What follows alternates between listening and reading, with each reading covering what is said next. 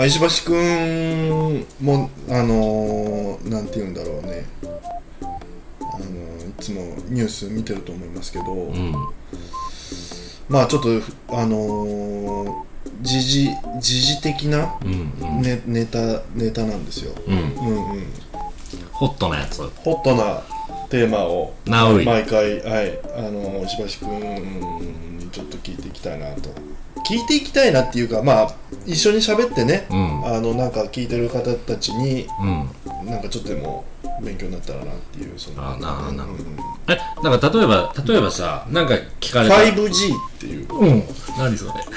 5G っていう。5G うん。あの最近よく言われるようなものがあるんですけど、うん。ああのそれ。うん。あー。5G わかるわかるわかるわかだからその 5G まあ僕はよくそのねみんなに 5G インパクトがとかっていうような言い方をね。る 5G インパクト。そう。ああうん。僕はそうやってちょっと自分で言ったりもしてるんだけども、うん。それはもう完全にインパクトだなってうん。僕は思っていてそれに対してそのまあそれに向けて自分もうん。どういうふうに準備していこうかなとかうんあーあーなるほど思っねていてね。あわかるわかるわかるうんうんうん。わかるよ。わかってるよ。わかるでしょ。すごいわかるわかる。わかそうそうそうそう。で石橋君的に、るうん。その 5G に世界が移行していこうとするときに、うんうん。石橋君ってどういうふうにそのその時代の変化をねうん。捉えてるのかなっていう。だからちょっとごめん。そもそもその 5G っていうのをさ、うんうんうん。あのこれ説明した方が多分いいと思うんだけど、あうん、5あのさ、あうん。あの 1G っていうのがさ、うんあの地球の重力でさこれからナメック星に行くぞーっつって あの宇宙船に乗ってさ体鍛えるために孫悟空がさ重力を上げてった時うんだからああった 5G に、うんあったあったあった 5G 行く時はさ、うんうんこう 5G、5G、うん 5G 行くときはさ、うんうんもうすぐナメック星だ。うんうん。待ってろよ、クリーン。もう。5G じゃないの。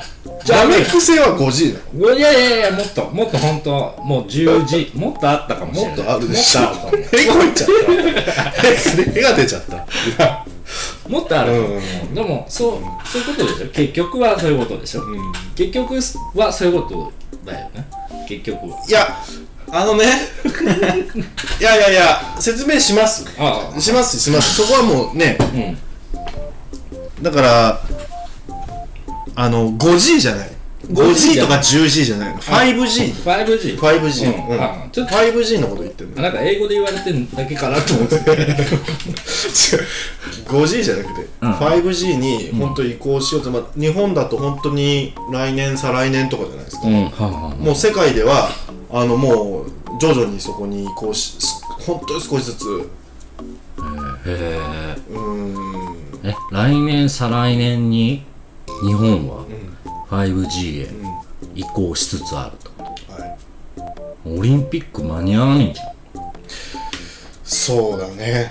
ゃん。うん。その辺間に合ってほしいですよね。なんか、うん。間に合ったら本当にすごいと思う。ああのー、この前もね、あのー、ソフトバンクさんがね、ーはいはあのー、すごいなんかやるって言ってましたよ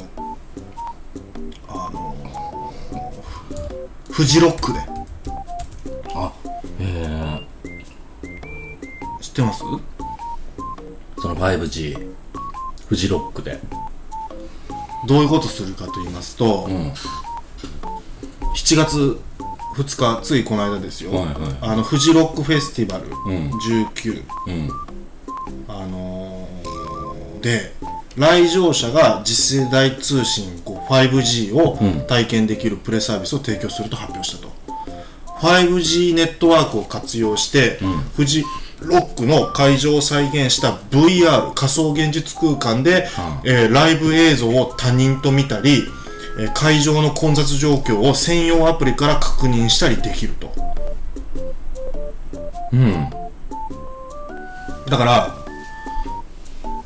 ここのサービスの体験者はね、うん、その VR 空間仮想現実の空間で再現されたイベント会場にアバターとして入場してああなるほど。そういうことね。フジロックの、うん、あのー、YouTube チャンネルから配信されるライブ映像を、うん、VR 空間のスクリーンで見られると。えちょ聞いていい？ちょっと聞いていい？ユーザー同士で映像を見ながら会話もできる。はいはいはいはいはい。アバター同士でね、うんうんうんうん。でちょっと聞いていい、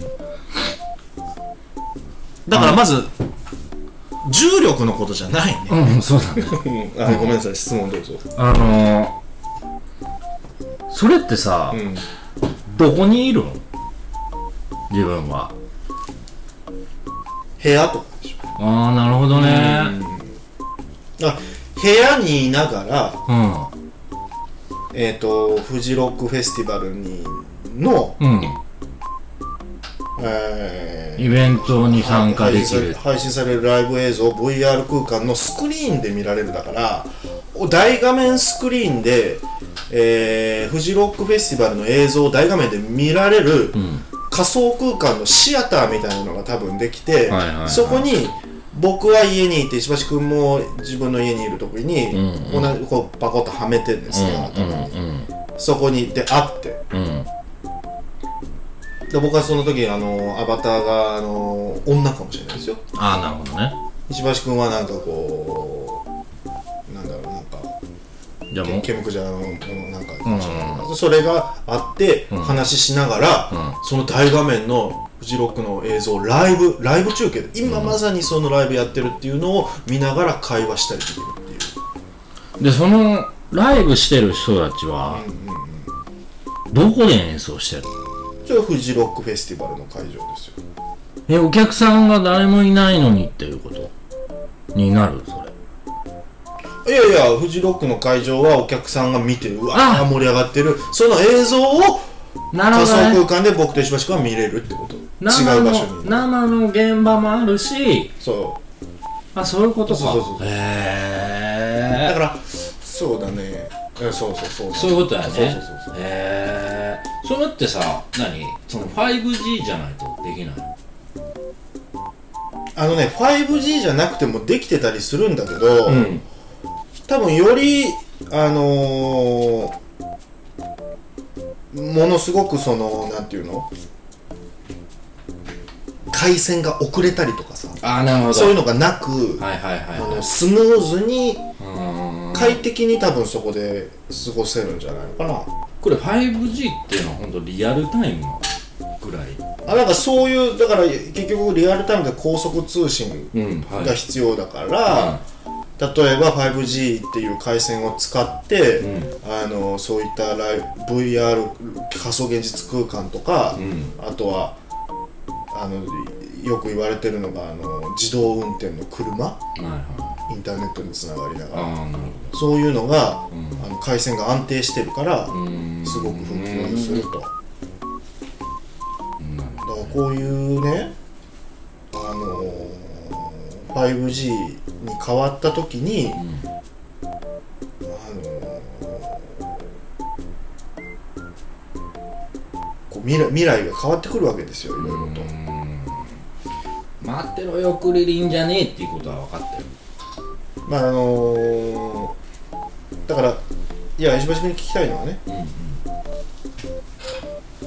どんどんね、あのーインターネットうん。のうん時代インターネットが当たり前、うん。インターネットの世界にいる、うん。インターネットとつながっているっていうのが、うん。当たり前の,、うん。あの時間時時代になっていくんですよ。うん。うん。だからそそれをやっぱり石橋君とうん。話していきたいなと思う。ぶっちゃぶっちゃけていい？そうそうそう。ちゃけて。やっぱりそこはぶっちゃけていってほしい。ねうん。なんかぶっちゃけるとさ、あのー、俺はいいわ。ああほんと。うん なんでですかそれは。いややっぱり。これでうん。うんやっぱりさ、うん、あのー、こうバシンとこう VR そのバーチャルの空間に入って、確かにだよ。確かにだよ、うん。うん。これさえあればさうん。ねバチコンはめちゃえばさ、あのー、何？ヒデ何やってんの？うん。うん。こうなんかね。うんまあリアルどこでもドアみたいな、ところになってくじゃんね、だけど俺がドラえもん好きなのはさ、やっぱドアを開けてうん。うんそこに本物のヒデがいるみたいな、うんうん。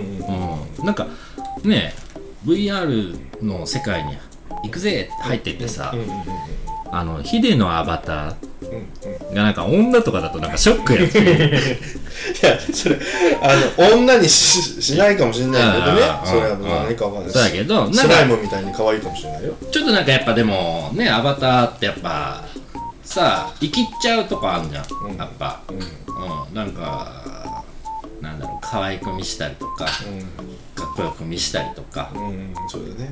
本来本来の。うんやっぱね本来の、うん、ヒデに、うん。あ会えなくなっていくっていう逆に。ああなるほどね。なんか時間を求めすぎた結果、うん。本物を失っていくみたいな、うんうんあの進んでんのか戻ってんのか分かんなくなってさ。うん。なんかね船がこう停船してる時の、あの波に揺られてる時みたいなさ。結果ゲロ吐くみたいなさ、うんなんかねあのーテスラモータースって知ってます？でしょあの車とか作っちゃってるとこっしょ。そうそうそうああ知ってる知ってるそこのあのイーロン・マスクっていう人知ってますあそういうねあの何筋肉マンに出てたあのアイアンアイアンマンみたいなさあごめんごめんごめんあのそのアイアンマンみたいな人がいるんですよ、うんうんその人はねあのー、まあ、そのその人も言ってるしまああのーなんかの研究とかでも出てたのかもしれないけれど、うん。僕たちのこの世界は、うん。実は、うん。あのーホログラムだと。まあなんか。いやでもさ、うん。でもさ、うんうん。これ仮想空間がうん。できてくるでしょ、うんでひょっとしたら僕たちは、うん。に人間とか人類っていうのは、うん。せこの世の中を作ろうとしてるのかもしれない。この世界を。うん。わかります？仮想空間をうん作ろうとしてってるじゃないですか、うん。でそれが多分もっと 5G がじゃあ 6G だとか 7G だとかになっていくともっとすごいことになってって、あの仮想空間にいるのが当たり前みたいなうん。でしかもそれがなんかわかんない。このゴなんかゴーグルなんかつけなくても、うん。なんかパッてもう起きても寝てもどっちにいるのかわかんないってなっていくうちに、うん。もうこっちでいいんじゃねでなってった時うに、ん。体いるの？いらないの？とかさ。うん。出っちゃったりとかした時にうん。最終的に人間が作り上げたうん。バーチャル空間が逆にリアルな世界に変わってっちゃって、うん。でもう何百年何千年とかって後にはうん僕らが新しい世界を創造した創造創造主としてうん。監視するような僕らがあた新たに作った世界を監視するような時代が何千年後とかなるかかもねっていうようなそんなような話。でってことは今の僕たちっていうのはもともといた何か生命体なのかそういったものがうん。作って監視されているホログラムの空間なんじゃないかみたいなことも話してるわけだそこで、ああなるほどね。うん、うん。知らないよ俺は何にも。うんうんうん。知らない中で話してるからね。もうなんか文句あったら言ってね。あ知らないよって言っていやしあの知ってることを喋ってるけどあの中途半端にしか知らない。あなるほどね。うん。だからそう思うと 5G はもう止められないしうん。石橋君がうん。それやらねって言っても、うん。みんなそれやるようになっちゃってたら、うん。2年後3年後ねうん。